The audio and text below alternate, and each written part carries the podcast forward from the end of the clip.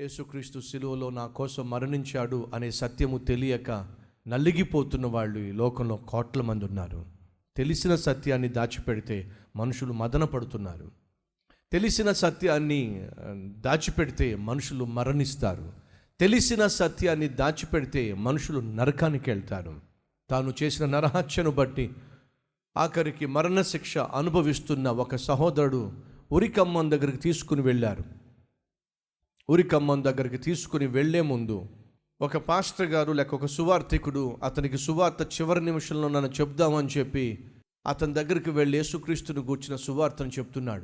నువ్వు చేసిన నరహత్యలను బట్టి నీచమైన కార్యాలను బట్టి శిక్షగా మరణశిక్ష నీకు విధించబడింది. ఇప్పుడు నువ్వు ఉరికంబం ఎక్కబోతున్నావు? కానీ నీకు ఒక శుభవార్త. నాలాంటి మరణశిక్ష పడిన వాడికి ఇక శుభవార్త ఏముంటుంది? నువ్వు మరణించిన తర్వాత నువ్వు నరకానికి వెళ్ళాల్సిన అవసరము లేనే లేదు. అదేమిటి? నేను చేసిన పాపిష్టి పనులను బట్టి నేను నరకానికి వెళ్ళాల్సిందేగా? నేను చేసిన తప్పుడు పనులను బట్టి నరకానికి వెళ్ళాల్సిందేగా? ఆ పాస్టర్ గారు చెప్తున్నారు నువ్వు నరకానికి వెళ్ళాల్సిన అవసరం లేదు. ఎందుకని? నీకంటే ముందుగా నువ్వు చేసిన తప్పులన్నిటికీ శిక్ష భరించిన దేవుడున్నాడు. ఆయన ప్రభు అయిన యేసుక్రీస్తు. ఇక నువ్వు శిక్ష భరించవలసిన అవసరం లేదు. అనగా నరకానికి వెళ్ళవలసిన అవసరము లేనే లేదు అని చెప్పి చెప్తూ ఉన్నప్పుడు ఇది నిజమా? నూటికి నూరు శాతము నిజం. అది మీరు నమ్ముతున్నారా? నూటికి నూరు శాతము మేము నమ్ముతున్నాం. మీ క్రైస్తవులు అందరూ కూడా దాన్ని నమ్ముతారా? క్రైస్తవులన్న ప్రతి ఒక్కడు కూడా ఈ సత్యాన్ని నమ్ముతాడు. మనిషి నరకానికి వెళ్ళాల్సిన అవసరం లేదు. ఎందుకంటే క్రీస్తు మనిషి కోసం ప్రాణం పెట్టాడు అనే సత్యము క్రైస్తవులందరూ కూడా నమ్ముతారు. నిజంగా నమ్ముతారా? నిజంగా నమ్ముతారు.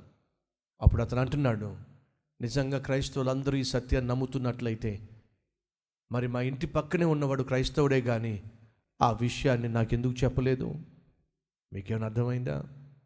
చచ్చిపోబోయేవాడు అంటున్నాడు మా ఇంటి పక్కనే ఒక క్రైస్తవుడు నాతో పాటు సంవత్సరాలు సంవత్సరాలుగా ని- నివసించాడు. ఎప్పుడూ కూడా ఏసఐ గురించి చెప్పలేదు. ఎప్పుడూ కూడా ఒక పాపిష్టి మనిషిని దేవుడు రక్షించగలడు నాకు చెప్పలేదు.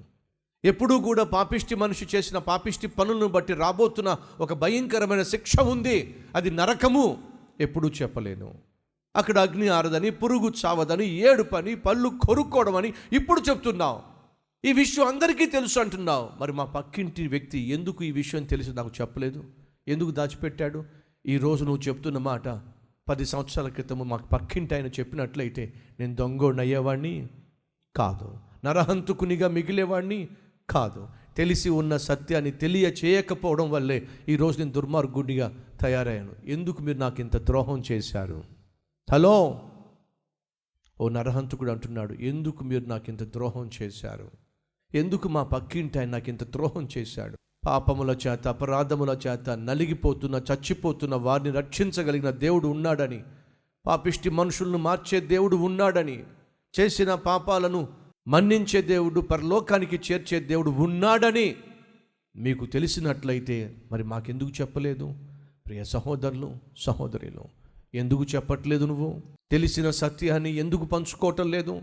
రేపటి దినాన తీర్పు దినాన మీ ఇంటి పక్క వాళ్ళు ఇంటి ముందున్న వాళ్ళు నీతో పాటు కలిసి ఉద్యోగం చేసిన వాళ్ళు నువ్వు పరలోకంలో ఉన్నప్పుడు నిన్ను చూసి ఏసుతో అంటారేమో ఈ మనిషి ఈరోజు మీ పక్కన పరలోకంలో ఉన్నాడు కానీ ఈ పరలోకం ఉందని నరకం ఉందని క్రీస్తు ప్రసాదించే క్షమాపణ పొందుకోకపోతే మనిషి నరకానికి వెళ్తాడని తెలిసి కూడా మీ పక్కన కూర్చున్న నిలబడినాను. వాళ్ళు మా పక్కింటి వాడు పక్కనే ఉన్నాడు ఎప్పుడు నాకు నీ గురించి పరిచయం చేయలా.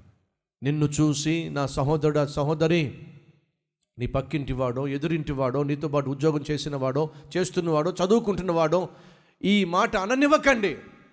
ఎందుకురా ఎందుకురా నాతో పాటు కలిసి ప్రయాణం చేశా నాతో పాటు కలిసి ఉద్యోగం చేశా నాతో పాటు కలిసి నివసించావు నాతో పాటు కలిసి తిన్నావు తాగావు.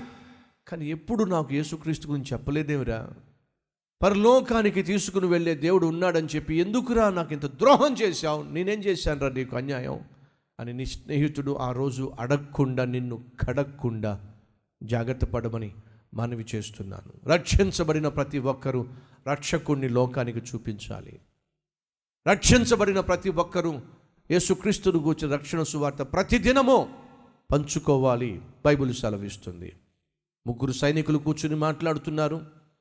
వాళ్ళ మధ్యకు ఒక సేవకుడు వచ్చాడు ఆ సేవకుడిని చూసి ఏమండి ఎందుకట? అస్తమాను మీరు యేసుక్రీస్తు గురించి మాట్లాడతారు యేసుక్రీస్తు గురించి ప్రచురం చేస్తారు. ఏ ఇంక వేరే పనేం లేదా మీకు? అని చెప్పి కొంచెం వెటకారంగానే మాట్లాడాడట. అప్పుడు ఆ సువార్థికుడు అన్నాడట యుద్ధం వచ్చింది యుద్ధంలోకి వెళ్ళి దేశాన్ని కాపాడండి అని మీకు ఆజ్ఞ ఇస్తే ఏం చేస్తారు? ప్రాణాలైన తెగించి ఆ ఆజ్ఞను శిరస వహించి యుద్ధ భూమిలోకి వెళ్తాం. ఆ వెళ్తారా మీరు? ఖచ్చితంగా వెళ్తాం. కాబట్టే ప్రతి క్రైస్తవుడు వెళ్తున్నాడు సువార్త ప్రకటించడానికి. ఎందుకని? ప్రపంచాన్ని సృష్టించిన దేవుడు ఆజ్ఞాపించాడు సర్వలోకానికి వెళ్ళి సర్వ సృష్టికి సువార్తను ప్రకటించమని. ఆజ్ఞాపించాడు కాబట్టి ఆజ్ఞను శిరస వహించిన క్రైస్తవులు క్రీస్తును గూర్చిన సువార్తను పంచి పెడతారు ఎందుకంటే దేవుడే ఆజ్ఞాపించాడు. దేశాన్ని ప్రేమించే నువ్వు నీపై అధికారి ఇచ్చిన ఆజ్ఞను శిరస వహించి యుద్ధ భూమిలోకి వెళ్ళి ప్రాణాలకే తెగించి పోరాడుతావే. మరి దేవుణ్ణి ప్రేమించిన దేవుని బిడ్డలుగా పిలువబడుతున్న క్రైస్తవులు. దేవుడిచ్చినటువంటి ఆజ్ఞను శిరస వహించి సువార్తను పంచిపెడతారు. మత మార్పిళ్ళు చేయరు. మత మార్పిడులు చేయమని చెప్పి యేసుక్రీస్తు ఒక్కరికి ఆజ్ఞ ఇవ్వలేదు బాధ్యత ఇవ్వలేదు. కానీ తాను సిలువలో చేసిన త్యాగం ఏమిటో బలియాగం ఏమిటో పంచిపెట్టమన్నాడు సువార్తను అందించమన్నాడు అది ప్రతి క్రైస్తవుడు చేస్తాడు క్రైస్తవుడైతే. ప్రతి ఒక్కరి ప్రార్థనలో ఏకీభవించండి.